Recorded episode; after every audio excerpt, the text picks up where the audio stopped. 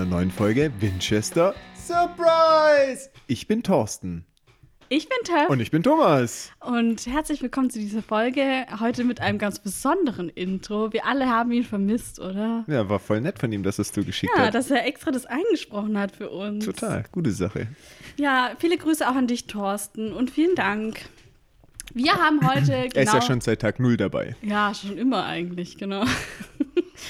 Wir haben heute eine Special-Folge für euch da draußen. Wir können euch garantieren, es wird eine richtig göttliche Es wird Folge. eine richtig Wir göttliche. feiern es richtig, göttlich. Ja? Und es liegt nicht nur an den zwei Göttern hinter den Mikros, sondern auch der Wow. Inhalt wird richtig göttlich. Genau, weil wir haben heute die Götter aus der Götterfolge wow, war der kreativ, ne? wieder. Ähm, also wir haben ja damals schon angekündigt, dass das einfach alles zu viel Research wird für eine Folge und dass wir deswegen extra eine Special-Folge machen, nur mit den ganzen Göttern, die in der Folge vorkamen. Und weil wir hieß- so special sind. Genau, die Folge hieß Hammer of the Gods und heute haben wir alle diese Götter aus der Folge zusammengetragen und extra zu ihnen recherchiert. Hieß die Folge Hammer of the Gods. Ja, Können wir es dann Hammerer of the Gods nennen oder sowas? ich wollte es eigentlich nur die göttliche Folge Oh, nennen. das ist besser. Lass es die göttliche Folge nennen. Das ist auch bei mir hier die Überschrift, ne? Also die göttliche Folge. ich habe ah, ich hab auch göttliche Folge aufgeschrieben. Guck. Ja. Okay. Podcaster im Olymp. Oh, schön. Auch nicht schlecht, ne? Okay, ähm, mit wem legen wir denn los? Ich würde dir schon mal den Vortritt Mhm. lassen, weil ich hätte. Ähm, also, wir haben uns das so ein bisschen aufgeteilt. Genau. Ne? Hat jeder ein bisschen was recherchiert, damit es der andere auch spannend hat. Und ähm, es hat sich irgendwie bewährt. Machen wir sonst immer nicht, sonst recherchieren wir ja beide Nee, genau. gleichzeitig zu allen Themen. Aber diesmal war es ganz sinnvoll und ich glaube, dann wird es für uns auch spannend. Und ich habe mir so ein bisschen von der Aufteilung her die nordischen Götter geschnappt, plus dann noch Haiti. Mhm. Währenddessen Töff eher so im asiatischen Raum und Rom gemacht hat. Ja, und Ägypten habe ich auch noch. Ägypten, genau. genau, richtig. Ja. Deswegen würde ich sagen, also ich würde meine nordischen Götter als Block bringen. Das Ah, heißt, ich okay. würde zweimal zum Zug kommen. Also gut, dann würde ich jetzt mal mit den Göttern aus dem Hinduismus anfangen, oder? Sehr recht. Okay. Das sind nämlich Kali und Ganesha. Und ich habe jetzt hier zuerst Kali. Wie gesagt, äh, kommt sie aus dem Hinduismus und 92 Prozent aller Hindus leben in Indien. Das wusste ich nicht, aber äh, das sind richtig, richtig, richtig, richtig großer Anteil. Und ansonsten gibt es noch viele Hindus in Nepal, äh, auf Bali, was interessant ist, weil auf Bali ähm, sind 80 Prozent der BewohnerInnen äh, Hindus, aber in ganz Indonesien irgendwie nur so 2 Prozent. Was? Weil die alle auf Bali wohnen. Ach, warum ja, denn das? Und das hat sich irgendwie auseinanderentwickelt. Ich weiß nicht Mhm. warum. Interessant. Ja, total spannend. Vielleicht, weil es Inselstrukturen sind, weißt Weil man kommt von seiner Insel vielleicht tendenziell nicht so oft runter. Ja, aber nee, bei, also auf Bali sind ja, keine Ahnung, ich dachte schon, dass es da irgendwie ja auch Austausch mit dem Re Rest von Indonesien Nein, gibt, nein, aber verstehe mich nicht falsch. Das schon, aber normalerweise ist es so, wer auf Bali geboren wird, wächst der erstmal auf Bali auf. Ja. Dann geht er nicht standardmäßig mit fünf, sechs Jahren ständig auf eine andere Insel. das stimmt Und das natürlich. ist ein bisschen, vielleicht- also das ist jetzt wilde Spekulation, vielleicht bei uns in Deutschland ist es ja auch so, dass es meistens so landstrichmäßig katholisch oder Ja, evangelisch stimmt ist. schon, ja. Da gibt es so eine Grenze und dann kommen wir so in eine andere Region. Vielleicht ist das da mit Inseln noch ein bisschen krasser. Irgendwie so muss es auf jeden Fall sein. Aber Weiß ich jetzt nicht. fand es sehr spannend. Genau. Ähm, und das sind jetzt eben die Mauritius noch und das sind die ähm, Länder oder Regionen, wo die Hindus die größte Religionsgruppe ausmachen. Und aber die meisten sind, wie gesagt, in Indien. Und Kali ist die Göttin des Todes, der Zerstörung, aber auch der Erneuerung. Das hatte ich ja auch schon in der göttlichen Folge, in der Hammer of the Gods Folge gesagt. Ähm, und Kali ist auch eine der ältesten namentlich nachgewiesenen Göttinnen, also weltweit. Und ihr Name bedeutet die, die schwarz ist oder die, die tot ist. Und sie wird auch oft mit schwarzer oder auch mit blauer Haut dargestellt. Und von ihrer Geburt gibt es verschiedene Versionen. Ich habe jetzt mal die populärste rausgesucht. Äh, Die Göttin Durga hat gegen einen mächtigen Dämon gekämpft und gegen seine Armeen. Und sie wurde dann irgendwie immer wütender und irgendwann ist ihre Wut aus ihrer Stirn herausgebrochen und dann ist Kali erschienen. Und Kali hat dann alle Dämonen vernichtet und sich die Köpfe dieser Dämonen und ihrer Opfer als Kette um den Hals gelegt. Und sie waren nicht mehr zu stoppen. Und die anderen Götter waren dann so, hey, krass, was soll ich jetzt machen? Waren voll verzweifelt. Und dann hat sich der Gott Shiva ihr vor die Füße geworfen.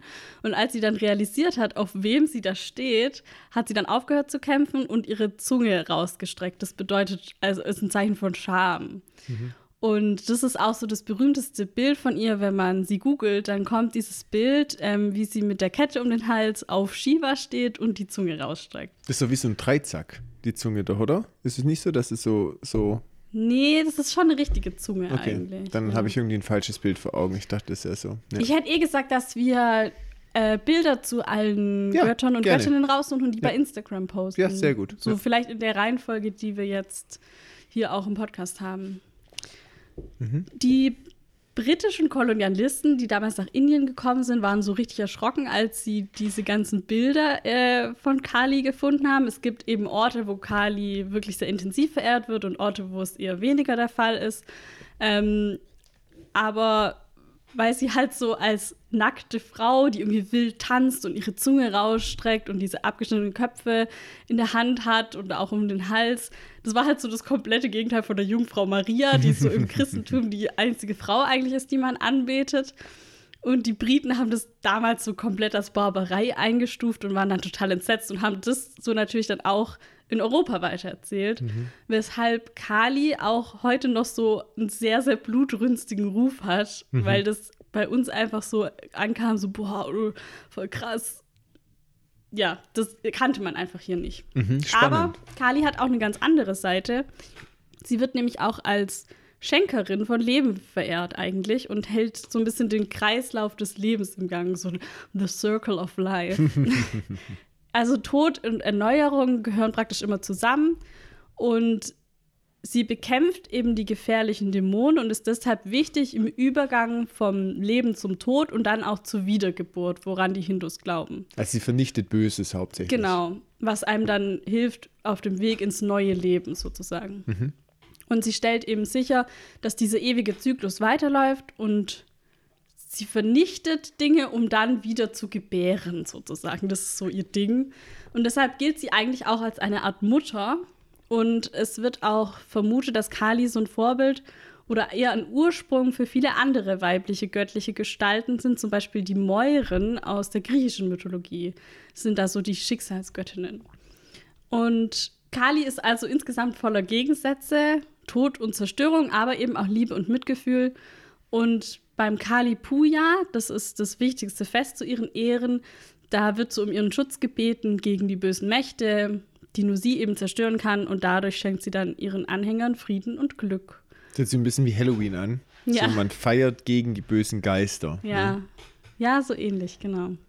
Aber ich fand es eigentlich so ein ganz schöner Gedanke, weil jetzt auch bei Supernatural wurde jetzt ja schon eher dieser zerstörerische Gedanke auch. Ja, aber auch gezeigt. schon dieses. Und dann äh, eben diese, genau, was sie halt mit Gabriel hatte. Genau. Und ja. auch mit äh, Baldur oder Baldur, wie Baldur, ja. ja. Wobei, den hat sie, glaube ich, eher ausgenutzt, oder? Mhm. Weiß nicht. Ja, weiß ich jetzt auch nicht. Aber trotzdem, sie hat was Neues geschaffen, ja, nachdem Gabriel stimmt, da war. Genau, das war meine Research zu Kali. Mhm. Und jetzt würde ich noch zu Ganesha kommen. Das mhm. ist der Gott mit dem Elefantenkopf. Mhm. Einer Stand der, ein Elefant im Zimmer? genau. Lass einer, uns mal über den Elefanten im Raum reden. Genau, wir reden jetzt über den Elefanten im Raum. Er ist einer der beliebtesten Götter Indiens und wird eigentlich bei jedem hinduistischen Ritual um Beistand gebeten. Er ist der Gott der Weisheit, Wissenschaften und Künste. Und auch hier gibt es verschiedene Entstehungsgeschichten und es folgt auch hier die bekannteste. Ganesha wurde von der Göttin Parvati erschaffen. Ihr Gemahl Shiva, das war übrigens der, der sich vorher mhm. schon zu Füßen geworfen hat. Ist Shiva so ein bisschen der Gottvater? Ja, glaub, der ist auf jeden Fall auch wichtig. ähm, der war, also genau, das war der Gemahl von der Parvati, aber der war gerade nicht da, weil er irgendwie im Himalaya äh, meditiert hat oder so. Frag mich nicht. Wichtige Dinge. und so jahrelang aber, weiß nicht, so Wichtige zwei Wochen. Dinge. und deshalb war sie sehr einsam und dann hat sie sich ein Kind gewünscht und hat deshalb Ganesha geformt. Mhm. Und der hat dann, der war dann da und hat dann auch irgendwann angefangen, sie zu bewachen und gegen fremde Blicke zu schützen. Und dann nach Jahren ist Shiva zurückgekehrt und Ganesha hat ihn halt nicht reingelassen, weil der kannte den ja nicht, der wusste ja nicht, wer das ist. Mhm. Und Shiva hat ihm dann deswegen den Kopf abgeschlagen. Klar, voll vernünftig. Oha. Ja, und, Und hat ihn getötet, wirklich. der hat ihn getötet. Und Parvati war natürlich außer sich, das war ja ihr Kind, und wollte, dass Shiva ihn dann wieder zusammensetzt und heil macht. Und das wollte er dann auch machen, aber sie haben den Kopf nicht mehr gefunden. Was für ein Blot. Kann man mal verlieren, oder? Was für ein Blot. Okay. Mhm. Ähm, und deshalb hat Shiva ihr dann versprochen, dass er ihm, dass er ihm den Kopf des ersten Wesens gibt, was ihm begegnet. Und das war dann halt ein Elefant. Ich weiß jetzt ehrlich gesagt nicht, ob er dann den Elefant auch extra den Kopf abgeschlagen hat. Da muss ja, sonst kommt er nicht an den Kopf. Ja, auf Der jeden Fall. arme Elefant. Ja, Falsche der Zeit, falscher. Ort. Ja. Ja, aber natürlich steckt auch viel Symbolik in dem Kopf. Und zwar bedeutet ein Elefant auch Intelligenz. Und zwar, also gleichzeitig auch Stärke und Sensibilität. Und in der indischen Philosophie ist es auch ganz ähm, wichtig, so unterscheiden zu können zwischen Gut und Böse, wichtig und unwichtig. Und das repräs repräsentiert auch Ganesha. Und an jedem vierten Tag nach Voll- oder Neumond wird Ganesha rituell verehrt, finde ich voll oft. Ähm, Wie oft ist denn Vollmond oder Neumond? naja, Ja. so einmal im Monat. Also alle zwei Wochen, oder? Ungefähr wäre das dann. Krass, okay. Und es gibt auch ein eigenes Fest für ihn, das ganze zehn Tage dauert, richtig krass. Und dabei werden Statuen aufgestellt in der ganzen Stadt und auch in jedem Haushalt von Ganesha. Ähm, und das bedeutet, dass er für zehn Tage bei den Leuten einzieht und in die Stadt. Und danach gibt es einen großen Umzug und die ganzen Figuren werden dann zu einem Gewässer gebracht und dann dort versenkt. Was übrigens auch inzwischen ein ziemliches Umweltproblem ist. Ich wollte es gerade sagen. Ich habe da auch ein Bild rausgesucht von so einer riesigen Statue, die so von ganz vielen Leuten in einen See geschoben wird, einfach. Richtig krass. Ja, Ja, aber die verschwindet doch nicht. ich weiß es nicht, ob die das. Also die schieben das dann, ich weiß halt nicht, wie tief das dann da ist. Vielleicht muss es auch irgendwann wieder jemand rausholen, vielleicht ist es auch nur symbolisch. Aber halt so kleinere Statuen werden auf jeden Fall einfach reingeworfen. Und die Okay. liegen dann da halt. Krass. Und inzwischen ist dieses ganze Ganesha-Festival auch ziemlich kommerzialistisch geworden. Aber im Rahmen der Feierlichkeiten geht es auch um wichtige gesellschaftspolitische Themen. Dafür ist es dann halt wieder gut, dass man eine Bühne schafft, praktisch, äh, dass Themen im Rahmen von diesem Festival angesprochen werden. Zum Das- Beispiel auch Impfkampagnen, solche Sachen werden da auch durchgeführt, was eigentlich dann wiederum ganz cool ist. Wissenschaft passt ja ganz gut dazu. Genau, ja. Lass mich raten, besonders befürwortet wird dieses Fest von der Gilde der Statuenmacher. Ja, es gibt wirklich, das habe ich auch gelesen, ganze, also ganze Wirtschaftszweige nur darauf, Statuen herzustellen, die dann eigentlich zehn Tage rumstehen und dann wieder weggeschmissen werden. werden. Ja klar. Das ist so super. krass. Kannst du jedes Mal neu kauf, verkaufen. Ja, also ähm, erstaunlich. Okay, das war meine Research zu Ganesha. Vielen Dank. Sehr spannend. Sehr Also, gerne. Hinduistisch Glauben ist, glaube ich, auch sehr, sehr spannend. Da gibt es Unmengen Voll. an Göttern, ne? Wenn ich das so richtig mal aufgeschnappt habe. Ja, ja. Also da, ich habe jetzt schon immer wieder so Namen gelesen, die halt immer wieder vorkamen, wie jetzt Shiva oder so oder Parvati. Aber ich glaube, da kann man sich sehr lang und sehr intensiv damit beschäftigen. Und Ja, es ist sicher. schon sehr anders als bei uns. Deswegen habe ich das auch äh, äh, erzählt mit den äh, Briten, die das halt alles überhaupt nicht verstanden haben. Aber wenn man dann halt die Sichtweise des Hinduismus betrachtet, so, ja, okay, sie zerstört war, aber sie ist auch eigentlich eine gute Mutter und so, dann ist es irgendwie wieder ganz anders als dieses erste Bild, was man von ihr hat. So. Ja. Okay, Vielen Dank. Spannend. ja, sehr Ach, gerne. Diese Folge, ich muss jetzt schon sagen, gefällt mir jetzt schon richtig. Ja, ich mag das auch. Weil wir, äh, klar, oft ist ja so, dass man zum Monster of the Week nicht so viel sagen kann. Also was heißt, wir sagen schon viel dazu, aber es ist halt, irgendwann ist die Re Research erschöpft und hast zusammengefasst. Aber da ist halt jetzt wirklich so, man konnte in richtig viele Sachen reingucken. Ich bin jetzt auch mal gespannt, was du zu meiner Research sagst. Ja. Ich fasse nämlich jetzt zusammen. Drei Gottheiten. Wir werden mit Odin, also erstmal fangen wir an, dass ich im Allgemeinen was über die nordische Mythologie sage weil es ist einfach gut, das Ganze mal in ein Gesamtbild eingebettet zu bekommen. Dann fangen wir an mit Odin, dann wird es über Baldur, Baldur oder Balder gehen, ne? je nachdem, wie man es nennen möchte. Ja. Und endet dann guter Letzt bei Loki. Das waren auch die drei Personen, die aufgetaucht ist. Thor habe ich jetzt mal außen vor gelassen, der kam ja auch nicht vor. Nö. Mm, Aber nichtsdestotrotz wird er eine kleine Rolle spielen, weil wie so oft, wie in deiner Geschichte, Mhm. dann hat sich Shiva hier vor die Füße geworfen und deswegen ist dann der und hier und da. Genau. Es sind ja immer irgendwie so kleine Crossover zwischen den Charakteren. Deswegen sind es ja dann auch die Götter. Ja, nordische Mythologie. Ich glaube, es gibt fast keinen von uns, der nicht irgendwann irgendwie irgendwelche Berührungspunkte mal hatte. Ich würde sogar fast behaupten, mehr als mit dem Hinduismus, weil Kali hat man jetzt vielleicht mal entfernt gehört, aber Odin ist schon irgendwie ein Begriff. Glaube ich auch, ja. Ich glaube, das liegt tatsächlich auch einfach an der regionalen Nähe. Die nordische Mythologie, wo das Ganze eingebettet ist, ist entstanden im vorchristlichen Skandinavien, reichte aber auch bis Germanien, ja, also so, ich sag mal, alles nördlich von Rom, war dieser Glaube zeitweise auch mal verankert. In verschiedenen Varianten der Geschichten. Man kennt das, damals halt noch über Land, Mund zu Mund übertragen. War ja dann auch so, sag ich mal, viel Interpretationsgeschichte. Und deswegen fangen wir mal an mit der äh, nordischen Geschichte. Ähm, wie ist denn dieses ganze Universum nach der nordischen Geschichte entstanden? Wir haben quasi so eine Art Urchaos gehabt.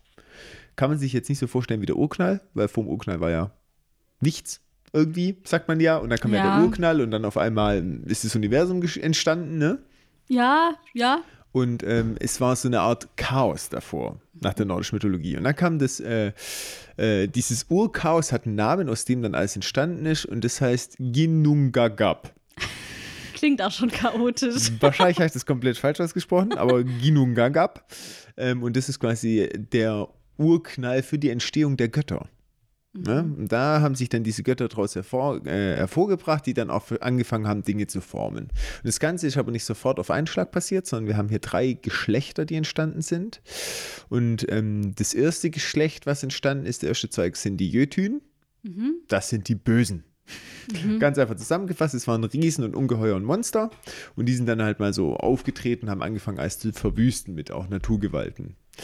Und dann sind nach denen die Wannen aufgetreten, oder Wannen, wie man auch immer nennen möchte. Die sind dann sehr friedlich gewesen und denen ihr Hauptzweck war im Prinzip nur, die wurden nur geschaffen, wobei man nicht so recht weiß, von wem sie geschaffen worden sind. Es muss ja irgendwas nochmal drüber schweben. Stimmt eigentlich, gell? Es, aber sie haben sich einfach gebildet anscheinend, weil die Wannen waren nur dafür da, die Jötin in den Zaum zu halten, dass sie nicht alles platt machen, sondern ihre eigene Bewandtnis. Und gab es auch schon sehr mächtige, zum Beispiel auch einer der Wannen ist sowas wie, ja, ähm, der Meeresgott, sage ich mal, der die Hoheit über die Meere hat. Ähm, also schon auch krasse Kreaturen, die ab dann, wie man festgestellt hat, irgendwie zu friedlich waren und deswegen gab es dann noch die Asen. Und das kennt man jetzt schon wieder mehr, vielleicht auch Ja. ein bisschen durch Marvel oder sonstige Ja, ja. Berührungspunkte. Das- Aber die Joten, oder wie heißen die? Jötün. Jötyn, das sagt mir auch was wegen Jotunheim. Ja, da Das- komme ich jetzt genau, auch gleich dazu, ja. weil dann wird das alles nämlich Weil eine das runde kommt Sache. ja auch bei Marvel genau. vor. Und die Asen, dies waren quasi auch Götter, ähm, die kriegerisch waren. Und äh, ja, damals dann auch noch so, sage ich mal, weil es halt mit den Wanen nicht so gelaufen ist, haben halt die Asen dann, sind die auch noch geschaffen worden, weil die ein bisschen kriegerischer waren, ein bisschen wilder. Die äh, Wanen wiederum, die waren eigentlich unsterblich, außer sie sind halt im schmerzhaft und im Gefecht gestorben. Die Asen wiederum sind nicht unsterblich. Ne? Und dann gab es auch ein Bündnis zwischen Wanen und Asen, die haben dann gegen die Jötun erst gekämpft. Und dann gab es auch mal Stress zwischen den Asen und den Jötin. Und da haben die Asen auch gewonnen, also die sind so, sag ich mal, die Winner of all. Aber trotz, nichtsdestotrotz, klar, gegen die Jötin haben sie immer noch Fallenschaft. Mit den Wanen haben sie wieder Frieden äh, geschlossen, weil sie die Wanen schlichtweg brauchen, um selber unsterblich zu sein. Da kommen wir nachher nochmal dazu, wie dieser Trick funktioniert. Also ihr merkt, ich hole euch jetzt mal kurz mal, kurz mal so basic-mäßig für alles ab, damit man das auch so ein bisschen versteht, was geht denn da. Und jetzt kommen wir nämlich zu dem, was du angesprochen hast. Wie ist denn dieses Universe komplett aufgebaut? Ja, wir kennen die Erde, so auf der wir hier rumkreuchen und freuchen und das ist das sogenannte Midgard. Hat man auch schon mal gehört. Ja. Mittelgarten soll es in der Übersetzung heißen. Und Midgard, wir hier auf der Erde, das ist das Mit, also ist der Mittelpunkt des ganzen Kosmos. Natürlich, wir als Menschen, Klar, wie kann es anders sein? Wenn es Mythos gibt, sind wir das Zentrum, Wir klar, sind immer der safe. Mittelpunkt. Und sie dreht sich doch, sage ich nur, noch so dazu. Ja, und wir sind quasi das Zentrum im sogenannten Weltenbaum Yggdrasil. Yggdrasil hat Den hatten wir schon mal. ja, genau, ja. schon. Das war damals mit der Achse. Genau, Kannst die du Achse, erinnern? ja. Mhm. Genau. Und jetzt heute geht es ein bisschen näher um den Yggdrasil-Weltenbaum. Das ist quasi eine, äh, ich glaube, die Weltesche wird sie auch genannt. Und ähm, diese Weltesche muss man sich vorstellen wie so eine vertikale Achse und die erstreckt sich über neun Welten. Mhm. Und fangen wir mal in der Mitte an, da wo wir sind. Ähm, die, äh, das Mittel, äh, der Mittelteil, das ist quasi einmal Midgard, ja. Dann haben wir Jötunheim, ja, da wo die Riesen wohnen. Ja. Dann gibt es Utgard, die sogenannte Außenwelt. Und dann gibt es noch ähm, Muspelsheim. Und das sind die Feuerriesen. Also das sind auch Ah, böse. Da gibt es aber nochmal andere, die viel mit Feuer zu tun haben die wohnen da. Und das ist im Prinzip, sage ich mal, so der Mittelteil. Also alles auf unserer Ebene. Und dann kommen wir noch auf den äh, Unterweltteil. Da gibt es quasi Schwarzalbenheim. Da wohnen die Zwerge. Ne, auch Untergrund deswegen, ja, das ist so wie Wurzeln von dem Baum. Dann haben wir Nifheim, das ist quasi einfach die Welt des Eises, des Nebels und der Finsternis. Das ist jetzt wirklich besonders besiedelt, sondern ich sag mal so, hm, der dunkle Fleck in der ganzen Geschichte. Und dann gibt es noch Hellheim und das ist das Totenreich. Beim Totenreich, das aber hat auch nochmal, gibt es auch nochmal Unterschiede. Das heißt nicht, dass da alle Toten hinkommen. Ja, okay. Und dann gibt es noch die Oberwelt und da Asgard. Klar. Natürlich, ja, die Heimat der Götter, die muss ganz oben sein. Das ist auch tatsächlich die Krone von dem Ganzen. Dann gibt es Wannenheim, wo die Wannen wohnen. Und dann gibt es noch Albenheim. Und da wohnen Lichtalben, das sind nochmal so Subuntergestalten. Das sind keine Götter, aber ja, so wie Zwerge eine eigene Rasse, so wie die Menschen im Midgard auch. Okay. Ne? Also gehobenere Wesen. So, da merkt man schon, ne? klare Hierarchie, es gibt Ja, schon so eindeutig. Hierarchische. Ähm, nichtsdestotrotz heißt es aber nicht, dass die äh, Riesen keine Chance haben. Ne? Die können trotzdem auch hier Jötunheim verlassen Mhm. und auch hier Ramazamba machen. Spannend. So. Jetzt kommen wir nochmal zu der Sterblichkeit der Asen. Habe ich ja gerade vorher schon erwähnt. Das ist so ein bisschen denn ihre Schwachstelle. Sie sind Götter, sie sind meistens übernatürlich stark, übernatürlich klug und so weiter und so fort, aber dummerweise sterblich. Und deswegen brauchen sie eine Wannen, und zwar die Idun, weil die hat gewisse Äpfel, die die züchtet. Und nur mit diesen Äpfeln, wenn die ständig diese Äpfel in sich reinmampfen, dadurch werden die unsterblich erst. Okay. Fand ich auch einen interessanten Sidefact an der Stelle. Witzig. Und der Weltenbaum, die Weltesche, äh, Yggdrasil, die hält quasi alles zusammen, alles hat seinen Platz und nach Mythos, wenn dieser Baum anfängt zu welken, ja, dann kommt Ragnarök. Boah, das ist wie der Baum von Gondor. Ja, genau. Wahrscheinlich ist es sogar eine Parallele. Symbolik Richtig, wahrscheinlich. wahrscheinlich sogar da abgekupfert. Ragnarök sei mal hier an der Stelle angeteasert. Ragnarök ist der Kampf zwischen den Göttern und den Riesen, also sprich das erste Geschlecht gegen zwei und drei. Und das wird dann auch der Weltuntergang sein, nachdem die drei Jahre gekämpft haben. Hm.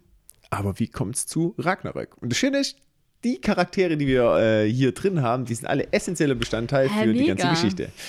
So, ähm, Ragnarök ist auch schon ziemlich genau beschrieben. Das ist ein bisschen wie die Apokalypse. Und man weiß auch schon, dass eigentlich fast alle bekannten Götter in diesem Szenario sterben. Und die nehmen halt alles mit sich, so nach dem Motto Last Fight, Ende, so wie die Engel gegen die Dämonen kämpfen. Und danach ist halt, sage ich mal, Nichts noch was da. übrig, genau. so. Bifrost möchte ich auch noch kurz äh, erwähnt haben, weil mancher dann sagt so, hä, habe ich auch schon mal gehört, was ist das? Und das ist eine Regenbogenbrücke, die macht eigentlich nichts anderes, wie nur die Welt Midgard und Asgard miteinander zu verbinden. Das wie bei ist quasi, Mario Kart. Genau, richtig, der Regenbogenboulevard. Das ist der Regenbogenboulevard für die Asen ganz persönlich nach Midgard, weil sie in unserer Welt besonderes Interesse haben. Da treiben Klar. sie sich halt gerne rum, weil wir Menschen natürlich wichtig sind. Hä, wir sind der Mittelpunkt Wir der sind Welt. der Mittelpunkt des Universums, sei nicht so bescheiden. ähm, und deswegen gibt es den Bifrost, ja. der nichts anderes tut, die Verbindung zu machen. Gut, so viel mal äh, zu den Hintergründen. Sollen wir jetzt mal über Odin Mhm. ja, einsteigen? sehr gerne. War jetzt lange Vorgeschichte, gell? Ja, macht nichts. hoffe Ich fand's trotzdem voll spannend, Gut, ja. Sehr gut. Hoffentlich die da draußen auch. Odin ist der höchste Gott. Er steht für Weisheit, Krieg, aber auch Magie. Ne? Magic. Magic. Und nichtsdestotrotz, was viele nicht wissen, es kommt auch so ein bisschen drauf an, wo man so hingeht, ähm, weil gerade bei den Germanen ist Odin eher so der Gott der Weisheit gewesen und bei den äh, Skandinaviern, ja, Norwegern, ist es auch eher so der Gott der Stärke gewesen. Also es unterscheidet sich auch so ein bisschen. Großer Feldherr, der sehr clever ist. Die Geschichte rund um Odin aber, die so am bekanntesten ist, und es gibt viele, viele, viele Geschichten, so wie auch bei den Göttern, die schon, du schon Ja. vorgestellt hast, aber ich sag mal, die bekanntesten ist, dass Odin auf der Suche nach der unendlichen Weisheit war. Ja? Und da suchte er dann Mimir auf. Mimir ist ein Kind des größten Riesen, also auch ein, wir haben es ja schon gelernt, was für jemand? Jö- Jötun. Jötun, genau Jötun. richtig. Jö- Jö- Jötun. Und ähm, der ist quasi der Wächter der Quelle der Weisheit. Ne? Ist ja relativ simpel. Trinkst du da draus, Klar. dann mega der krasse Typ. Und Odin will natürlich mehr wissen, er sucht das Unendliche und äh, Mimir ist aber natürlich auch böse und sagt, du darfst ja nicht einfach draus trinken, ich möchte eine Opfergabe von dir, ich will dein Auge. So. Und Odin sagt sich halt, okay, hey, für unendliche Weisheit ein Auge, fairer Deal. Ich würde auch ein Auge für unendliche Weisheit hergeben. Echt, würdest du? Ja klar, unendliche Weisheit. Ich weiß einfach nicht, ob ich mir selber mein Auge rausschneiden kann. Ach so, muss man selber machen. Das ist nicht so easy. ah, kacke, nee, dann doch nicht. So, genau richtig. Ich dachte, man kriegt Vollnarkose. Nix Vollnarkose, es zahlt nicht die Krankenkasse. Das sagt mir, Scheiße. nee, nee, Selbstkasse, nix da. Aber Odin ist bereitwillig, er gibt sein Auge, verliert dadurch seine äh, sich Sehfähigkeit auf einem Auge, aber dafür bekommt er die Fähigkeit, in die Zukunft sehen zu können. Und das ist natürlich schon Cool. mega cool. Aber Odin ist gierig und deswegen tut er sich nochmal neun Tage an Yggdrasil, die Weltesche, selbst aufhängen, um noch mehr Wissen über das Ganze, wie das funktioniert, zu erlangen. Und er stirbt quasi fast bei dieser Prozedur, bekommt aber dadurch das Wissen über alle Runen, die es gibt. Er kann danach alle Runen lesen. Also Runen wie Schriftzeichen, Sprachen, was auch immer. Und für die Magie auch wichtig sind Runen in der Ja. nordischen Mythologie. Und danach ähm, bindet er sich los und hat sofort wieder seine Stärke, weil einfach er so krass geworden ist durch dieses Krass. Erlebnis, dass es ihm alles nichts ausgemacht hat. Richtiges Viech. So, jetzt ist es noch krasser. Odin, äh, der hat quasi so einen ganzen Streichelzoo. Es gibt zwei Raben, Hugin, was Gedanke bedeutet, und Munin, was Erinnerung bedeutet. Und Odin ist halt clever, weißt du, der hat die eingestellt und die fliegen durch die Welten und sind seine Boten und Speer, damit er immer und überall Bescheid weiß, obwohl er sogar in die Zukunft gucken kann. Voll praktisch. Dann hat er ein achtbeiniges äh, Streipross. Ein Leitmir. achtbeiniges. Achtbeinig, ja, true. Und damit macht er quasi seine morgendliche Ausritte und wenn er in die Schlacht reitet, dann Gibt's immer Bilder aus seinem- davon, bitte. Ja, ja, oh mein Gott, Gibt's. das muss auf jeden Fall auf Instagram. Das sieht es aus wie so ein ein Spinnenpferd dann, oder was? Nee, es ist im Prinzip, muss ich so vorstellen, ähm, da gibt es halt nur so stilisierte Zeichnungen Mhm. und dann hast du quasi vier Beine, die hinten sind, wo es draufsteht und die anderen vier tut so nach vorne äh, sich aufbäumen. Ach so, Ja. ich dachte, das hat so spinnenartige Beine. Das wäre irgendwie cooler gewesen. Nee, das nicht, das nicht. Und dann hat er noch zwei ähm, Wölfe, einmal Geri, was gierig heißt, und einmal ähm, Frein, was gefräßig heißt. Und die nimmt er, wenn er jagen geht. Er hat so kreative Namen, unglaublich. Gut, gell? genau. Und Odin hält sich selber hauptsächlich in Asgard auf. Ne? Also wir erinnern uns, die Spitze und der Heimatort der Asen. Und dort hat er natürlich gleich zwei Paläste. Einer reicht ihm nicht. Klar. Der erste Palast ist quasi für den Überblick über das Weltgeschehen. Ich stelle mir das so vor, dass er da hingeht, meditiert und mit seinem Auge in die Zukunft guckt. So stelle ich mir das zumindest vor, ist aber nicht bestätigt. Und der zweite Palast, jetzt wird es interessanter, das ist der Versammlungsort der Götter, wenn er Versammlungen einberuft und wo die auch speisen, trinken, sich Ah, erholen. Party. Und das ist auch der Ort, das Langschiff, der Langpalast Valhalla, Valhalla. wo die toten, geehrten Krieger Ah. hinkommen, wo jeder hin möchte, um mit Odin an der Tafel Mhm. zu speisen. Das ist im Prinzip sein Partypalast. Geil. Wer In will nicht unendlich Business- Party machen mit Odin? Genau, und in den anderen dann Party. Und auch andere Götter, das ist schon mal der Versammlungsort. Geil. Muss ich so vorstellen, wenn Odin was Wichtiges zu quatschen hat, dann kommt alle hin und da sitzen da tausende von saufende Leute, die immer dazwischen quatschen. ähm, und so läuft es ab. Vielleicht ist er auch ein bisschen anstrengend. Richtig. So viel mal zu Odin. Noch Fragen? Nee, cool. Ja? So. Darstellung ist halt meistens so ein alter, weißerer Mann, der aber trotzdem noch so in der, im Saft steht. Mhm. Ja, Ja. ja. Kommen wir zu Baldur oder Balder. Mhm. Der Sohn von Odin und ein äußerst reines und schönes Geschöpf. Du hast ja schon ein bisschen was angeteasert, Ja. ne, wo wir in der Die Folge Story waren. mit Loki hatte ich Richtig, schon erzählt. die genau. Mhm. würde ich jetzt auch noch mal mitbringen und noch mal ein bisschen detaillierter machen. Ähm, er ist der Gott des Lichts, der Sonne, der Reinheit, der Tugendhaftigkeit. Ja? Es verkörpert quasi alles Schöne dieser Welt. Und dann, das hast du glaube ich auch schon erwähnt, ne, träumte er vom Tode und seine Mutter ähm, befahl dann allen Pflanzen und Tieren, dass sie bald und nichts anhaben dürfen, dass quasi er geschützt werden muss, außer dem Mistelzweig. Hm. Den hat sie irgendwie vergessen. Ich glaube, die hat einfach gedacht, der wäre unwichtig oder so. Nee, das steht auch so in der Mythologie Okay. drin, dass sie wirklich gesagt hat, ja gut, mit dem kann ja nichts passieren. Das war so der Gedanke.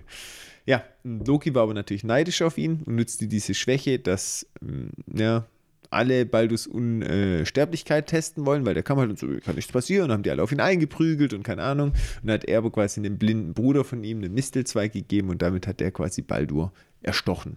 Und der wusste noch nicht mal, was er tut. Ist natürlich aufgeflogen und dann kommen wir nachher nochmal zu Loki, was da passiert ist. Und äh, Balder versucht aus dem Reich der Toten zurückzukommen. Aber die Bedingung war, ich glaube, das hast du sogar auch schon erzählt gehabt, das kam mir ziemlich bekannt vor, dass alles ihm nachweihen muss. Ja. Und es war sogar so, dass sogar Steine und Metalle nach ihm geweint haben. Aber Loki hat es halt nicht Ja. eingesehen und er war halt der Einzige, der nicht geweint hat. Und deswegen ist dieser Deal geplatzt. Und dann gibt es jetzt noch die, die Brücke zu Ragnarök. Am Ende von Ragnarök wird Balder aus dem Totenreich zurückkehren und mit seinem Glanz, von dem, was übrig geblieben ist, wird er das neue Zeitalter einläuten. Krass. Ja, weil dann sind ja fast alle Götter tot. Das heißt, er kann ohne Gründe wieder zurückkommen. Stimmt. Und er ist dann der Coole, der die neue Welt So sieht's aus. Beherrscht, neue, oder was? das neue reiche, äh, Mhm. reine Wesen, das quasi über allem herrscht mit seiner Gerechtigkeit und seinem. Okay, ja, das sind doch ganz gute Aussichten. Da kann er sich doch nicht beschweren, oder? Witzigerweise ist es so, dass es nahezu alles ist, wofür Balder gut ist. Das ist eigentlich, es gibt nicht mehr so viel Plot um ihn drumherum. Ja. Das ist alles. Ja, er ist nur dafür da, dass er von Loki abgestochen, also indirekt abgestochen Ja. wird und dann halt irgendwie nicht zurück kann. Und dass er dann der große King wird, wenn dann Ragnarök da ist. Und Ragnarök war halt. Ah, ich noch finde es schon halt einen richtig witzigen Move von Loki zu sagen, ich weine doch nicht um den. Ich habe den zwar umgebracht, aber nicht weine doch Juckt nicht um den. nicht. Kommen wir zu Loki. Er ist der Gott der Luft, Okay. der Luftgott, war mir gänzlich neu, und Gestaltwandler. Gestaltwandler, okay, mit so Das Tücke und sowas, schon, ja. aber Luftgott war so ein bisschen, hm. Er geht natürlich als besonders hinterhältig, hm, ist für den Tod von Balder verantwortlich, brauchen wir jetzt, glaube ich, nicht nochmal ähm, wiederholen. Was spannend ist, Loki wird ja immer so als der böse, böse Bruder von Thor Mhm. dargestellt. Ist nicht ganz korrekt nach der Überlieferung. Hat man nachträglich ergänzt, was natürlich dramatischer ist. Ja, okay, ja. Weil Loki ist eigentlich, stammt eigentlich vom Geschlecht der Jöten ab. Das kam aber ähm, bei Marvel auch so. Das kann sein. Weil er doch adoptiert wurde. Er sagt doch immer, ja, ist nur mein Adoptivbruder. Genau. Also äh, das, das ist dann korrekt, so tief wusste ich es jetzt auch nicht mehr. Mhm. Ich habe mich natürlich jetzt eher mit dem mit der tatsächlichen Mythologie beschäftigt, wie mit so. Marvel. Ähm, und mit Marvel können wir sich bestimmt selber auch noch tagelang beschäftigen. Ja, tatsächlich. Ähm, auf jeden Fall stammt er von dem Geschlecht der Jöten ab und in der Sage ist es nicht so, dass er quasi von Odin adoptiert wird, Mhm. sondern er wird der Blutsbruder von Odin. Ah, okay. Ja, also, weil er ist auch am Anfang, das ist so ein bisschen, Loki ist auch so der Zwiegespaltene. Man kennt Loki nur als der schelmische, der Böse eigentlich. Und, aber eigentlich, wenn man die Geschichte kennt, ist es in Marvel auch gar nicht schlecht dargestellt, weil Loki ist oft gegen die Götter, ne? weil sie auch ihm manchmal Leid zufügen, sage ich mal, weil er halt nur ein Goethe ist und kein Asen oder kein äh, Ase? Arse, danke. Asiate wollte ich gerade schon sagen. Kein Ase. Aber auf der anderen Seite ist es auch so, wenn ähm, Odin in den Kampf gezogen ist, war auch Loki schon an seiner Seite und hat für die Asen gekämpft. Deswegen hängt er auch mit den Asen rum, weil der äh, durch seine List auch schon vielen Asen das Leben gerettet hat. Ja? Und ähm, im Prinzip, das war auch der Grund, warum Odin dann gesagt hat, okay, wir sagen dich los von den Jöten, wir adoptieren dich als Ase und wir machen jetzt Blutsbruderschaft und du stehst mir jetzt nahe. Ja, okay. Aber immer mal wieder kommt dieser Hass gegen die Asen dann doch raus Ja. und dann kämpft er doch gegen die oder macht seine Intrigen. Wie zum Beispiel mit Baldurs Mord.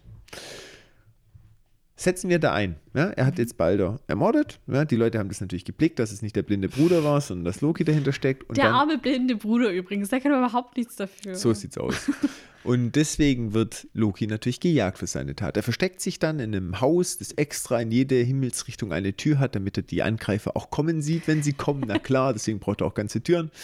Und ähm, dann hängt er da halt so rum und weil ihm so langweilig ist, erfindet er halt noch so by the way was, weil er ist ja schon recht clever und der Gott der Tücke, und der sieht halt so die Fische im Wasser schwimmen und deswegen erfindet er das Fischernetz. Ja, sitzt da und Ja. knöpft und denkt sich, ja, das ist eigentlich eine ganz gute Idee. Dann ist es so, ähm, dass Thor kommt im Gefolge mit Asen, ja, und die nähern sich dem Berg, seinem Versteck. Und was macht er? Er überlegt sich, uh, was mache ich jetzt? Ich muss weg, ich muss mich verstecken, ich bin Gestaltwandel. Ah ja, ich habe jetzt die letzten Tage die Fische äh, gesehen, schmeißt das Netz ins Feuer und verwandelt sich in einen Fisch und versteckt sich im Fluss. Die äh, Asen kommen an, finden keinen Loki, aber sehen natürlich, dass die Hütte da ist und dass das Feuer brennt, dass er nicht weit sanden kann und finden das halb verbrannte Fischernetz im Feuer. Na?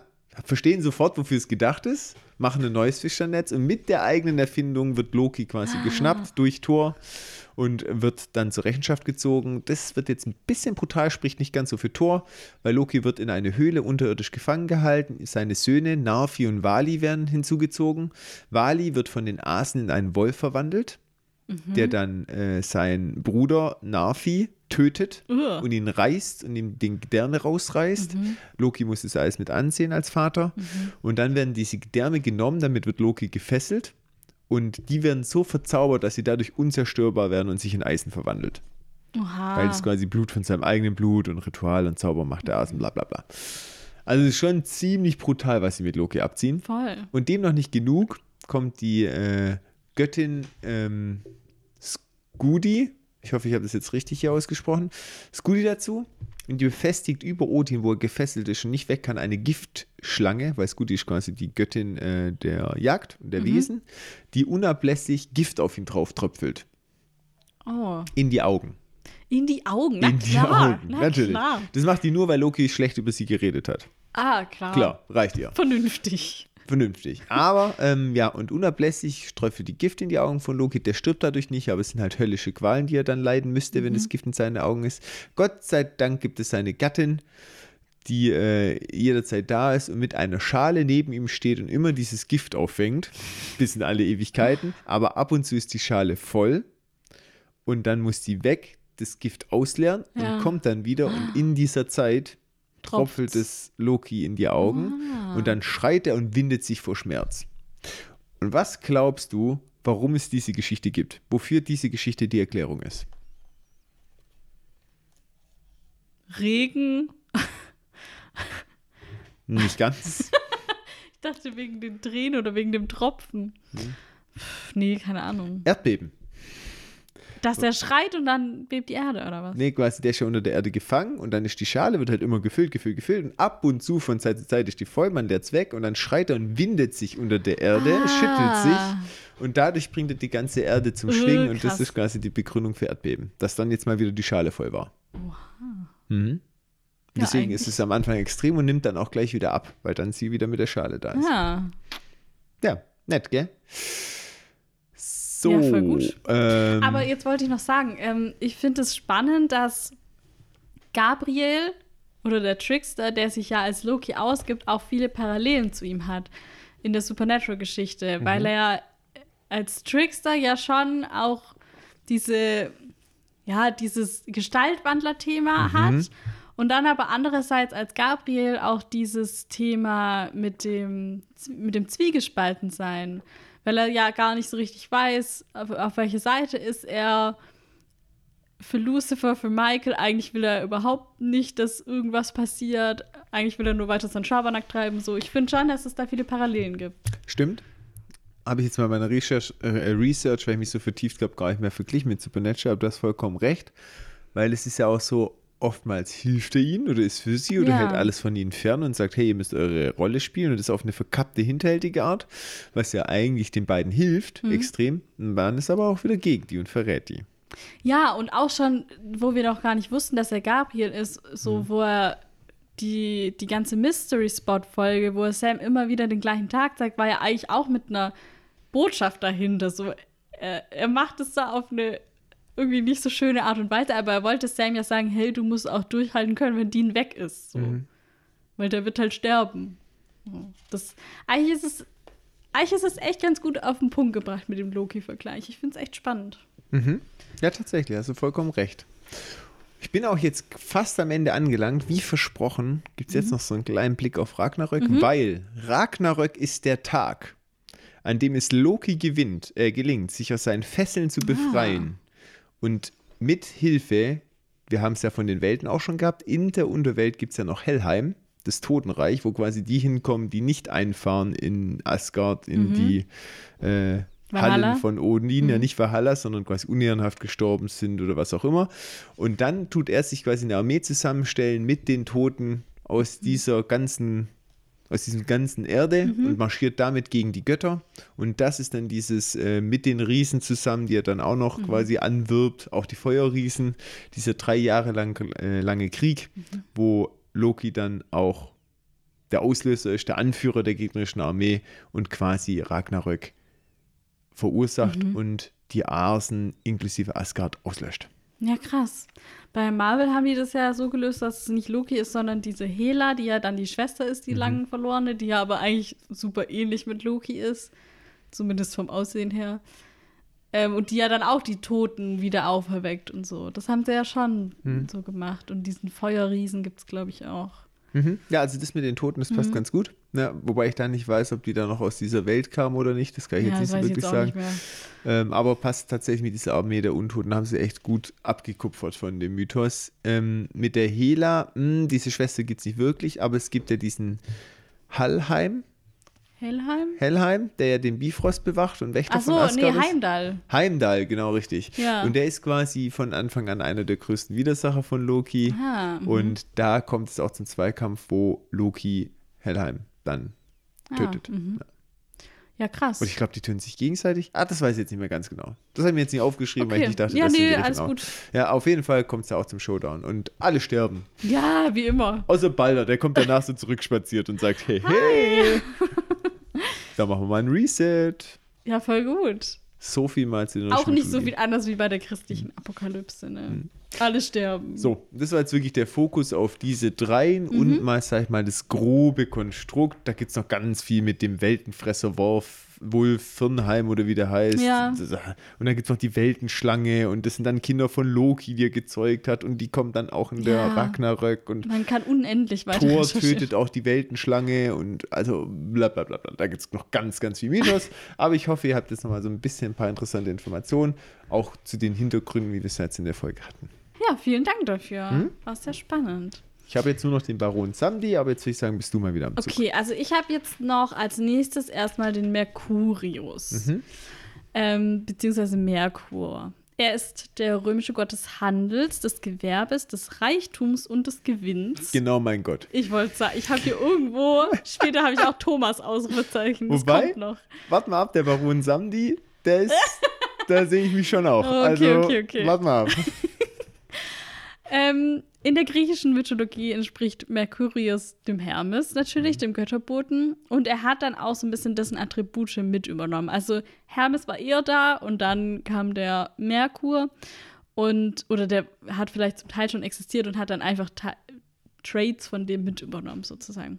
So, das ist ja römisch, ne? Ja. Also es ist ja auch überliefert, dass die griechischen Götter waren ja als erstes da Genau. und die Römer haben ja viel von den äh, Griechen übernommen. Einfach abgekupfert. Genau, richtig. Genau. Also auch mit den Göttern ist ja auch relativ viel parallel. Ja, ja, genau. Und der Hermes, beziehungsweise Mercurius werde ich ihn jetzt nennen, hat dann auch die Seelen in die Unterwelt begleitet. Er ist der Bote der Götter, der Gott der Diebe und er ist zuständig für List und Tücke, aber auch dafür, den verirrten Le oder verirrten Leuten den Weg zu zeigen. Und außerdem ist er der Gott des Zufalls. Und das mit dem Diebesgott kommt übrigens daher, dass er als Kind bereits einer Sage nach dem Apollon eine Rinderherde gestohlen haben soll, wo ich auch so denke, wie kann man denn eine Rinderherde stehlen? Aber okay, alles klar, Apollon mm, hat wohl nicht so gut aufgepasst. Ähm, und er ist sehr gut darin, andere zu überreden und Ausreden für seine Taten zu finden. Hier habe ich geschrieben, Thomas. Ich weiß nicht, was du meinst. Das meinst du doch jetzt nicht so. Gib's zu. ja, Wo nee, wir beim weiß, Überreden werden. weiß auch nicht, wie ich drauf komme. Mhm. Ähm, er hat ein Zeichen oder ein Symbol, beziehungsweise ein Gegenstand, was er immer bei sich trägt, ein Katukeus. Der wird auch als Hermesstab bezeichnet. Und das ist so ein Stab, das kennt eigentlich jeder mit so, ähm, also ein Stab, wo oben zwei Flügel seitlich dran sind und dann so zwei Schlangen, die sich um den Stab winden. Mhm, das mhm. wird auch, glaube ich, teilweise so als Symbol für Ärzte verwendet. Mhm, mhm. Ähm, und mit diesem Stab kann man Menschen einschläfern, aufwecken und Botschaften durch Träume vermitteln. Mhm. Und damit benutzt er, oder dafür benutzt er das. Und es ist auch so, dass teilweise wurde dieser Stab als, als Zeichen dafür verwendet, dass die Leute von Hermes geschickt wurden. Also dann hat er dem den Stab gegeben und gesagt, so, geh jetzt los, das ist hier mein Zeichen, damit kommst du überall durch oder so. Aber bring ihn mir wieder. Aber ich will ihn wieder haben, genau. Wiedersehen macht Freude. Genau. Ähm, und weitere Attribute von ihm sind natürlich der, dieser Flügelhut und die Flügelschuhe, das kennt man auch. Manchmal sind auch die Flügel und die, also entweder direkt am Kopf oder direkt an den Knöcheln auch angewachsen, gar, also gar nicht mehr mit Hut oder Schuhe. Ähm, und oft wird er eher so als jung und jugendlich dargestellt. Und Passt ja hier auch. Da ist ja auch hier eine jüngere Erscheinungsform. ja, eigentlich schon, genau. Und Nach Merkur wurde übrigens der Wochentag Mittwoch, Mittwoch benannt. Mhm. Und zwar Mercuri dies. Ähm, in einigen romanischen Sprachen hat sich das auch bis heute noch gehalten. Bei, in Französisch heißt zum Beispiel Mercredi Hm. und auf Italienisch heißt es Mercoledi und auf Spanisch heißt es auch irgendwie so ähnlich. Also die, die haben das alle noch so drin. Den Wortstamm. Und im Englischen ähm, kommt es, also die spätantiken Chronisten haben Merkur mit Odin bzw. Wodan gleichgesetzt. Wodan ist ja, glaube ich, die germanische äh, Form irgendwie von Odin. Und deswegen Richtig. Wodan Wednesday. Ja, Ja, okay. Aber wobei die Attribute nicht übereinstimmen. ja. ja. Zwischen Odin oder Wodan Hm. und ähm, Mercurio. Ja, das Mercurius. stimmt. Fand ich auch irgendwie weird, dass es, äh, dass die das halt genommen haben. Übersetzungsfehler. Wahrscheinlich. Genau, und im Schwedischen heißt es nämlich auch Onsdag, was wieder auf Odin Hm. zurückzuführen ist. Ja, ähm, dann würde ich gleich noch Sao Shen machen und dann kannst du. Ja, das finde ich und gut. dann mache ich Ja. als letztes noch Isis, oder? Das finde ich gut. Okay. Sao Shen, ähm, eigentlich heutzutage eher, eher Sao Shun, ähm, ist ein chinesischer Haushaltsgott. Ähm, und viele ChinesInnen haben sein Bild in ihrer Küche hängen. Ähm, er ist der Gott der, der, des Herdes, der Küche sozusagen. Mega. Ähm, und am chinesischen Neujahr werden ihm auch Opfer erbracht. Er schützt praktisch den Herd und die Familie.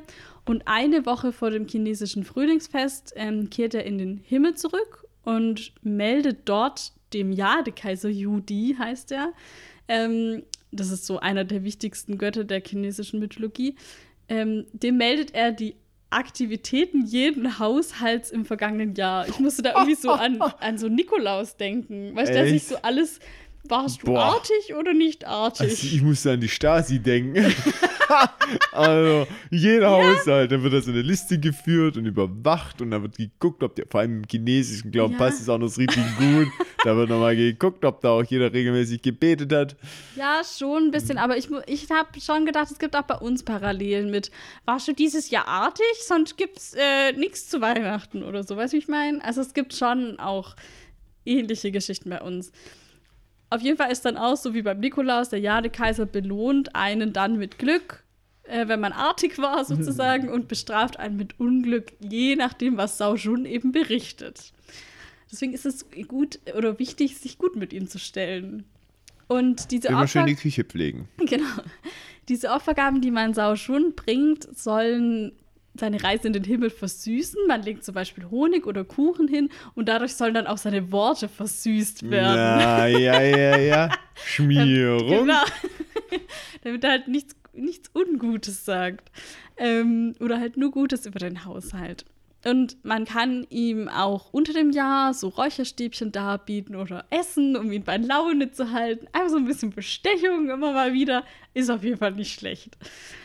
Und die Geschichte äh, um Sao Shun geht so mindestens bis ins zweite Jahrhundert zurück, vielleicht auch noch älter, aber das ist so das erste Mal, dass das irgendwie schriftlich wiedergegeben wurde.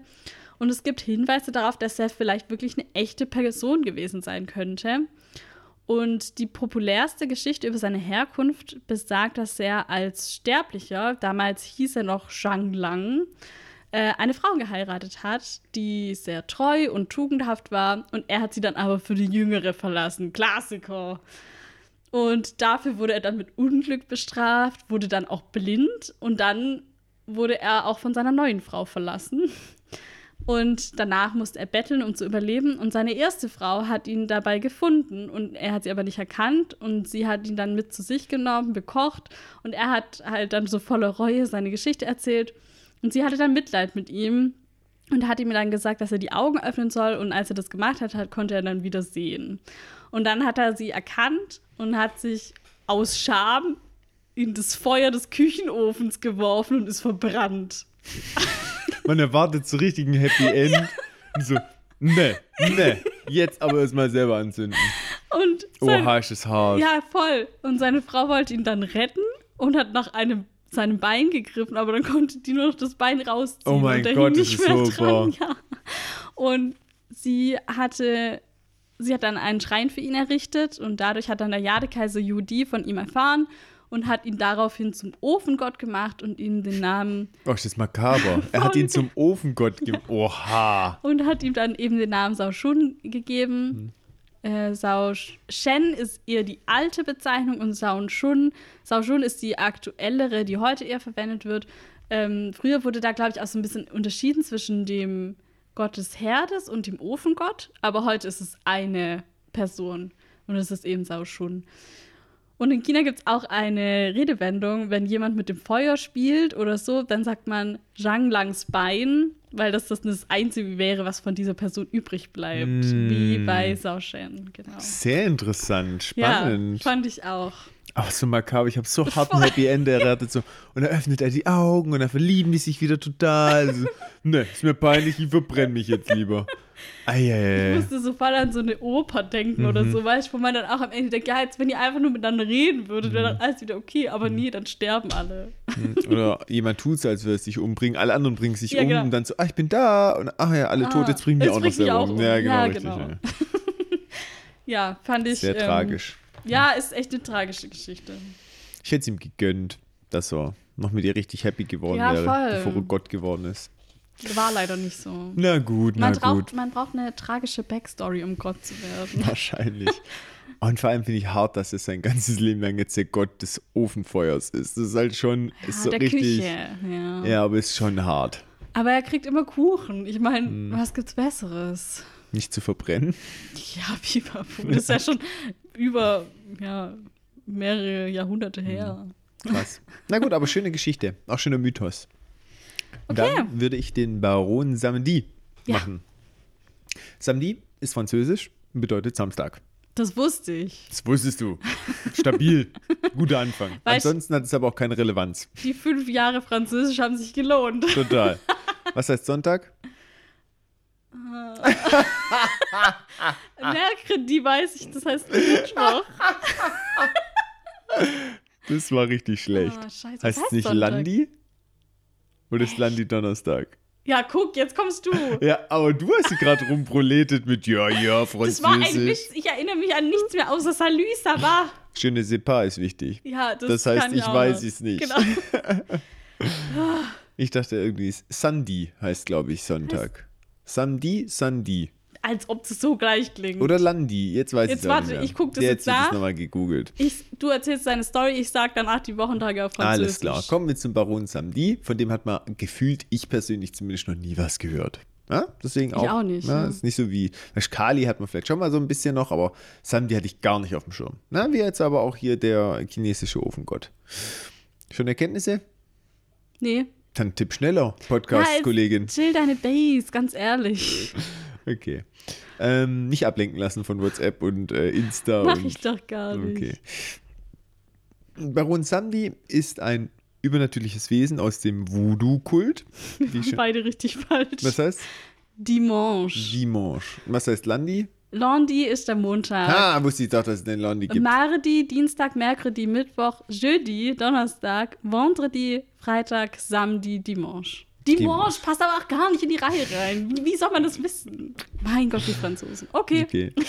Ja, Voodoo-Kult in Haiti. Wir sind auf dem, im wunderschönen Haiti. Und was ist jetzt dieser ominöse Baron Samdi? Er ist ein sogenannter Loa. Schon mal gehört, Loa? Ich auch nicht.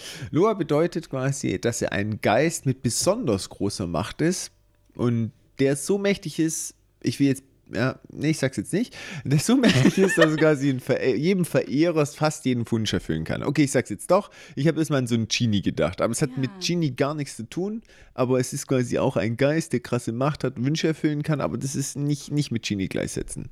Oder Im ersten Moment, ja, im ersten Moment fühlt es sich so an, aber das läuft doch ganz anders. Okay, Weil der kann das zwar, macht er aber nicht. fair enough. ja, genau, richtig. Und deswegen nochmal anders. Und im Prinzip ähm, sind diese Loa, er ist nicht der einzige Loa, es gibt noch andere. Mhm. Die haben meistens auch so, ja, die römischen Götter sind die so ein bisschen so Dingen Ah, ja. zugeordnet. Mm, Es ist halt doch irgendwie immer ein bisschen gleich. Schon ne? Muss man irgendwie, schon ja. sagen.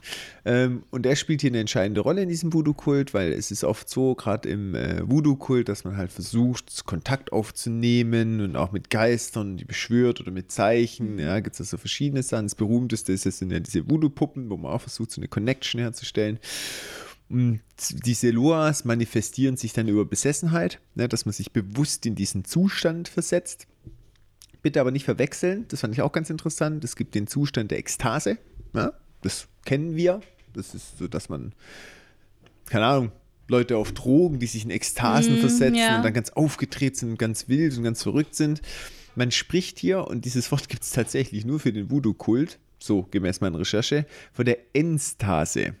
Okay. Ne? Das ist ganz klar abgetrennt von der Ekstase. Bei der Enstase geht es darum, dass man sich einfach nur in diesen Zustand der Besessenheit begibt, dass was Fremdes von einem Besitz ergriff, ohne dass man jetzt irgendwie, keine Ahnung, mega hippelig wird oder sowas. Man kommt mit sich ins Gleichgewicht, man wird eher ruhig und dann kommt diese Besessenheit über verschiedene Möglichkeiten. Okay. Endstase. Mhm. So, und der Baron Samdi ist ein sogenannter Totenherrscher. Witzig fand ich, kleiner Sidefact, sein Bruder Asaka ist der Loa der Landwirtschaft. Weiß ich, vielleicht können beide gut Löcher graben, man weiß es nicht. Keine Ahnung. Aber hat sich halt eine unterschiedliche Spezialisierung in dieser Familie breit gemacht. Und er ist auf jeden Fall, als der Baron Samdi, ist der Wächter der Friedhöfe. Jetzt wird es ein bisschen wild. Ne? Okay. Ähm, das bedeutet, als Wächter der Friedhöfe darf keiner ohne seine Erlaubnis ein Grab öffnen. So denkt man sich jetzt erstmal, nicht schlimm. Wann hat man Ja. selber so mal die Not, dass man ein Grab öffnet? Man kann es aber regeln, indem man ihn anruft, indem man sehr laut ist und mit Steinen aufeinander schlägt oder mit dem stumpfen Seite einer Machete dreimal gegen ein steinernes Kreuz klopft. Random, aber es ist halt so. Aber klar. Ja. Und dann äh, erscheint er einem, er ist eigentlich unsichtbar, aber trotzdem weiß man ganz genau, wie er ausschaut. Weiß ich jetzt auch nicht so recht. Und jetzt kommt das, wo ich mich auch so ein bisschen sehe. Darstellung wie ein Skelett oder ein Hagerer in einem feinen Anzug gekleidet mit Zylinder und Gehstock. Na klar. Na klar. Sehr gut. Well dressed, der Mann. Ja. Wenn er sich mal zeigt, weil eigentlich ist er unsichtbar, deswegen komisch, dass alle wissen, wie er aussieht. Ne? Ja, aber lieben wir, dass er Anzug trägt, oder? Also, Lieben wir auf jeden Fall. Und das ist bestimmt eine 10 von 10. Immer, egal welches Zeitalter er erscheint. Und jetzt kommt's, jetzt nimmt er dann halt so Opfergaben. Das heißt, wenn du Grab öffnen möchtest, rufst ihn erst und dann hoffst du, dass du in den Zustand, also dieser Endstase kommst und der Besitz von dir greift, zu dir spricht und das versuchst du ihn anzulocken mit Opfergaben. Das wird jetzt auch nochmal richtig wild. Ähm, die Opfergaben bevorzugt nimmt er Zigaretten, Rum und Fladenbrot. Das sind so seine drei Favorites. Fühle ich irgendwie. Ja, Weiß ich rum, nicht, mal fühle ein ich. Zigarettchen dazu und finde ich auch geil. Und, ähm, aber er ist auch nicht so, wenn er das jetzt nicht zur Handtasche nimmt, er eigentlich alles, weil er verkörpert ja den Tod und der Tod ist niemals satt. Fand ich auch eine gute stimmt, Brücke. ja. Ne? Hauptsache irgendwie ein Lebensmittel oder irgendwas. Aber er hat seine Favorites. Da ist er schon eigen. und dann ist es auch richtig witzig, dann haben die Leute entweder das Gefühl, dass sie jetzt im Modus der Besessenheit sind oder nicht. Da gibt es auch kein Erkennungszeichen. Ich vermute mal schon, dass es auch was mit Drogen und so zu tun hat, aber sei es drum, kann ich jetzt nicht belegen. Auf jeden Fall entscheidet man dann selber, ob man jetzt erhört worden ist oder nicht. Okay. Ja? Und jetzt kommt halt das Thema, warum das gar nicht so unüblich ist, dass jemand den Baron Samdi anruft und fragt, ob er ein Grab aufmachen darf. Weil das hat halt auch sehr viel mit dem Voodoo-Kult zu tun. Dann werden die Gräber geöffnet und dann werden aus den sterblichen Überresten Talismane und Amulette gemacht. Die verarbeiten das Zeug dann halt weiter. Und das hat dann auch göttliche Kraft. Ja, Aber man krass. muss die Erlaubnis vom Baron Samdi hatten, dass man dieses Grab schänden darf. Aber man entscheidet es ja selber. man entscheidet ah, easy. Kleines Zigarettchen hingeworfen, Schlückchen rumvergossen und dann ist alles Passt. Paletti. Genau. Mm, Das war so, sage ich mal, die Hauptinfo. Ich habe jetzt noch einen Fun Fact, der mir besonders gut gefallen hat, deswegen bringe ich ihn nochmal. Er ist Mhm. Ja. gar nicht so relevant, aber ich finde es krass. Der Baron Samdi, das ist, man könnte jetzt meinen, der Tod ist ja so distanziert und hörst ja auch, er hängt auf den Friedhöfen rum. So Mhm. ist der gar nicht. Das ist eigentlich total der Lebemann. Ne? aber er zeigt sich halt recht selten, er hält sich bedeckt, beobachtet lieber. Aber er mischt sich bei so Festern als Partylöwe immer unter die Menge. Wirklich, das ist eins zu eins. Und es gibt auch, er hat auch ein Lieblingsfest. Und zwar der Faschingsdienstag, das ist der Mardi übrigens. tatsächlich. Mardi Gras oder Mardi Gras. Mardi Gras? Ja, doch, das kenne Mardi ich, Gras, ja. das ist der Faschingsdienstag, der vom äh, Aschermittwoch, Mhm. der letzte Tag. Und das ist sein Lieblingsfest. Und da ist er auch als Partytiger unterwegs. Und da mischt er sich so in das Volk und feiert ab. Und jede zehnte Nadel, die er sieht, wenn die Leute sich halt Drogen geben, Ja. da tut er HIV drauf machen. What? Das ist einfach so eine Regel. Macht er einfach. Oha. Der verteilt halt dann noch so ein bisschen HIV unter der Menge. Alles klar, hey. Aber jede zehnte Nadel nur. Aber nur jede Zehnte. Ja, okay. Muss man Glück haben. Mhm. Ich glaube, dass es irgendwie ein Versuch ist für eine Erklärung, Ja, warum ja. HIV Ja, halt, ja. weißt und dann Das glaube ich auch. Hat man halt gepimpert und dann sagt man halt, ja, ja, war das. das war jetzt die zehnte Aber- Nadel. Die Ze ja. Hm. Weißt du, ist halt schnell eine Ausrede dann gefunden. ja, ich weiß nicht. Vielleicht ist es auch eher so eine, also nicht von Leuten, die HIV haben, sondern eher von Außenstehenden eine, ein Erklärungsversuch, wo das jetzt herkommt. Ja, sowas so. meine ich ja, weißt du? Ja. Also vielleicht ist Unwissenheit einerseits, andererseits mittlerweile, wo es aufgeklärt ist, natürlich auch eine Ja, tolle. gut, aber das ist jetzt wahrscheinlich wie mit den Erdbeben bei Genau. Loki. Man braucht halt eine Begründung, Ja. wo damals es halt nicht so klar war, was ist das Genau. und wo kommt es her. Ja, aber ich finde es cool, dass er eigentlich so voll der Partylille im Anzug ist, der so mit dem Rum, den er gesponsert kriegt, einen abshaken geht. Irgendwie schon, gell? mit seinem Zylinderchen. Ja, Uhu. irgendwie auch ein bisschen sympathisch. Ja, finde ich auch. Der Partybaron im Anzug. Ja, ich verstehe, warum du dich da siehst. Bei Ja dir, gut, das mit dem HIV ist natürlich blöd, aber Ja. ich sehe mich tatsächlich mehr bei Mercurius. ja, ne? Ja, das ist ich schon, muss auch da- sagen, so vom Vibe her, Das ist, glaube ich, eher nochmal mein Stil. ja, die Flügelschuhe jetzt vielleicht nicht so, aber Angewachsen. Ich verstecke die nur in meinen Socken. Okay, dann würde ich ähm, noch weitergehen und zwar zu Isis. Ähm, ich muss kurz sagen, ich muss immer an den Hund bei Downton Abbey denken, weil der heißt Isis oder halt auch Isis. Deswegen, ich hatte bei der Research die ganze Zeit den, Mhm. Den Hund, Hund. von Downton Abbey im Kopf. Aber hey, es gibt Aber ich hoffe, du Schlimmeres. hast nicht über diesen Hund recherchiert, sondern über die Gottheit. Nein, ich habe über die Göttin recherchiert. Äh, sie ist eine der beliebtesten Göttinnen des alten Ägypten. Göttin der Geburt und der Wiedergeburt, die Totengöttin und eine Schutzgöttin. Und ihr Name bedeutet sowas wie Thron. Oft wird auch äh, auf Gemälden mit ihr auch immer ne, ein Thron dargestellt, entweder irgendwo noch an die Seite gemalt oder auf dem sie sitzt oder so. Genau. Und Isis stammt vom Erdgott Geb und der Himmelsgöttin Nut ab. Und sie hat drei Geschwister, Seth, Nephthys und Osiris, der gleichzeitig auch ihr Gemahl war. Klar. Aha. Das ist wie bei Game of Thrones Na, hier. aber hallo, bisschen Inzucht am Start. Seth und Nephthys, die anderen beiden Geschwister, haben natürlich auch geheiratet. Bleibt alles in der Familie. Isis und Osiris haben über das fruchtbare Land regiert und Seth und Nephthys über die karge Wüste. Das haben ihnen ihre Eltern so zugeteilt und da weiß man auch, wen die Eltern mehr geliebt haben. und Isis und Osiris waren ganz glücklich da und äh, wurden auch von den ÄgypterInnen verehrt, weil sie halt natürlich für die Fruchtbarkeit des Landes gesorgt haben. Aber Seth war dann irgendwann eifersüchtig, weil er halt nur die Wüste abbekommen hat. Ist ja klar. Deshalb hat er dann einfach Osiris ermordet, die Leiche zerstückelt und die einzelnen Teile in ganz Ägypten verteilt.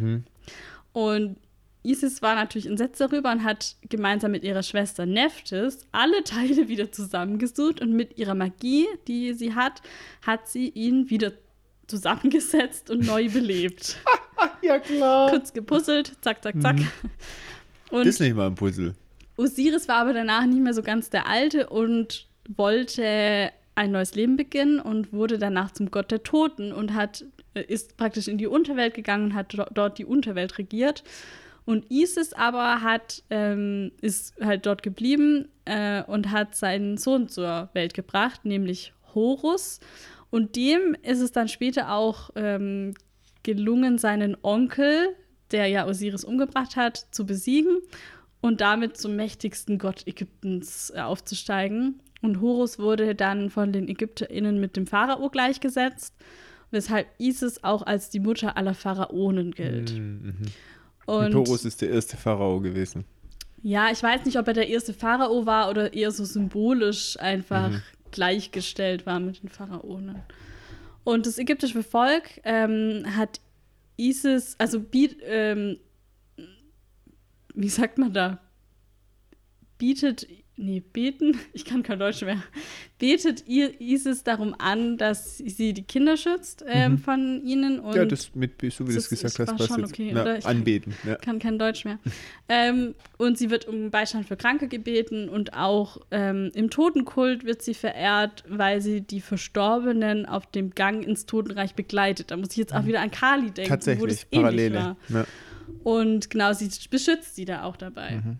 Und Isis war auch bei den Griechen und bei den Römern überraschend beliebt. Sie wurde von den Griechen mit der Göttin Demeter gleichgesetzt, die auch für Fruchtbarkeit steht. Und Und teilweise für ökologisch nachhaltige Produkte.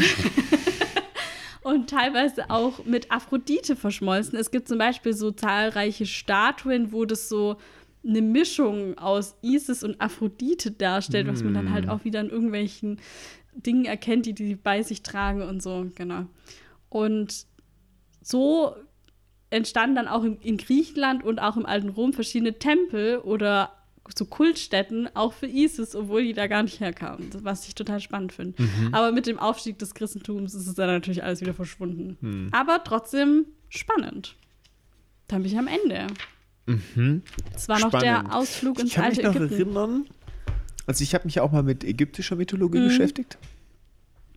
Es gab da irgend so eine verrückte Geschichte, dass von irgendjemand die Augen an den Sternenhimmel irgendwie gemacht worden sind. Das okay. ist dir aber nicht begegnet, gell? Nee, das ist mir okay. jetzt nicht irgendwie, begegnet. das geistert gerade in meinem Kopf rum. Ich dachte schon, wo der zerlegt worden ist, dass davon auch was am Nee. Himmel und so. Nee, aber dann vielleicht verwechsel ich da jetzt Also auch ich habe jetzt halt auch zu Hätte es sein können, es wäre dir begegnet. Ja. Nee, also ich habe zu Osiris jetzt auch nicht mehr weiter recherchiert, ähm, weil, aber ich habe halt nur den Teil, der. Isis betankt. Genau, Nee, nee, aber das war ja, ich, also hätten wir von allen Religionen alle Geschichten erzählt, Ja, dann äh, eigener Podcast, hätte ich gesagt. eigener Podcast. Nee, ist so. Aber ich fand es voll spannend. Es hat sehr Spaß Total. gemacht, das zu recherchieren. Und es waren auch so unterschiedliche Blickwinkel. Und doch begegnen einem dann immer wieder gleiche Erzählmuster irgendwie. Ja, und gleiche Leitmotive, Ja. obwohl die Leute unfassbar weit voneinander entfernt Voll. sind, aber sie suchen halt manchmal Erklärungen für Dinge in der Religion. ja, und irgendwie spannend. Hm. Ja. Sehr schön. Wow, dann haben wir jetzt doch irgendwie äh, eine Stunde haben wir gut rumgebracht. Ja, gell? du. Es war aber sehr kurzweilig. Vielen Fand Dank für auch. deine hervorragenden Recherchen. Ebenso, Thomas. Ebenso. Was war dein Lieblingsgott? Äh, oh. Hm, Ich glaube, der Sau schon wegen seiner krassen Geschichte und wegen, weil er einfach nur der Gott von der Küche ist und ich das irgendwie sympathisch finde. Sehr gut. Ich glaube, bei mir ist es tatsächlich der Mercurius, ist jetzt wenig Ja. überraschend.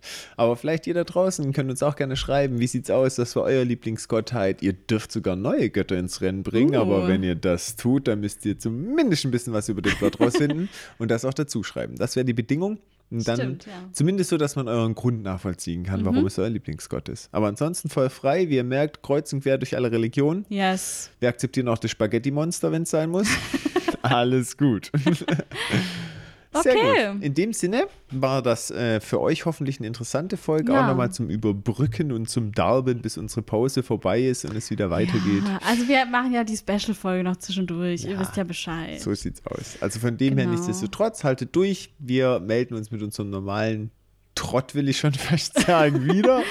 ja, das hört sich nicht so marketingträchtig an. Nee. Ne? Mit unseren high-end qualifizierten Pro Products, die wir hier produzieren, melden wir uns dann äh, wieder. Von dem her haltet durch. Viel Spaß und das war's vom göttlichen Podcast-Team Winchester. Surprise!